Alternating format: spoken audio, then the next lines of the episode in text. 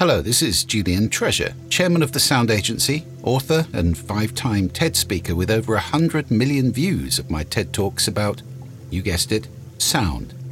And I'm hugely excited to announce our new podcast, Sound Business.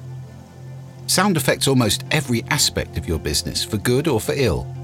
If you start to design with your ears as well as your eyes, you can transform the effect of your branding or marketing programs your physical spaces, and your customer and staff experiences.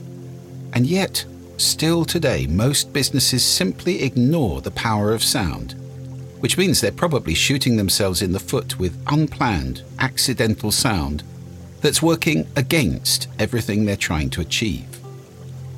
Each week, we'll be posting a new show exploring how you can use sound to improve your business results, as well as your own happiness, effectiveness, and well-being. We'll be focusing on two critical themes sound in communication and sound in physical spaces, as well as making occasional jaw dropping excursions into deeper aspects of sound.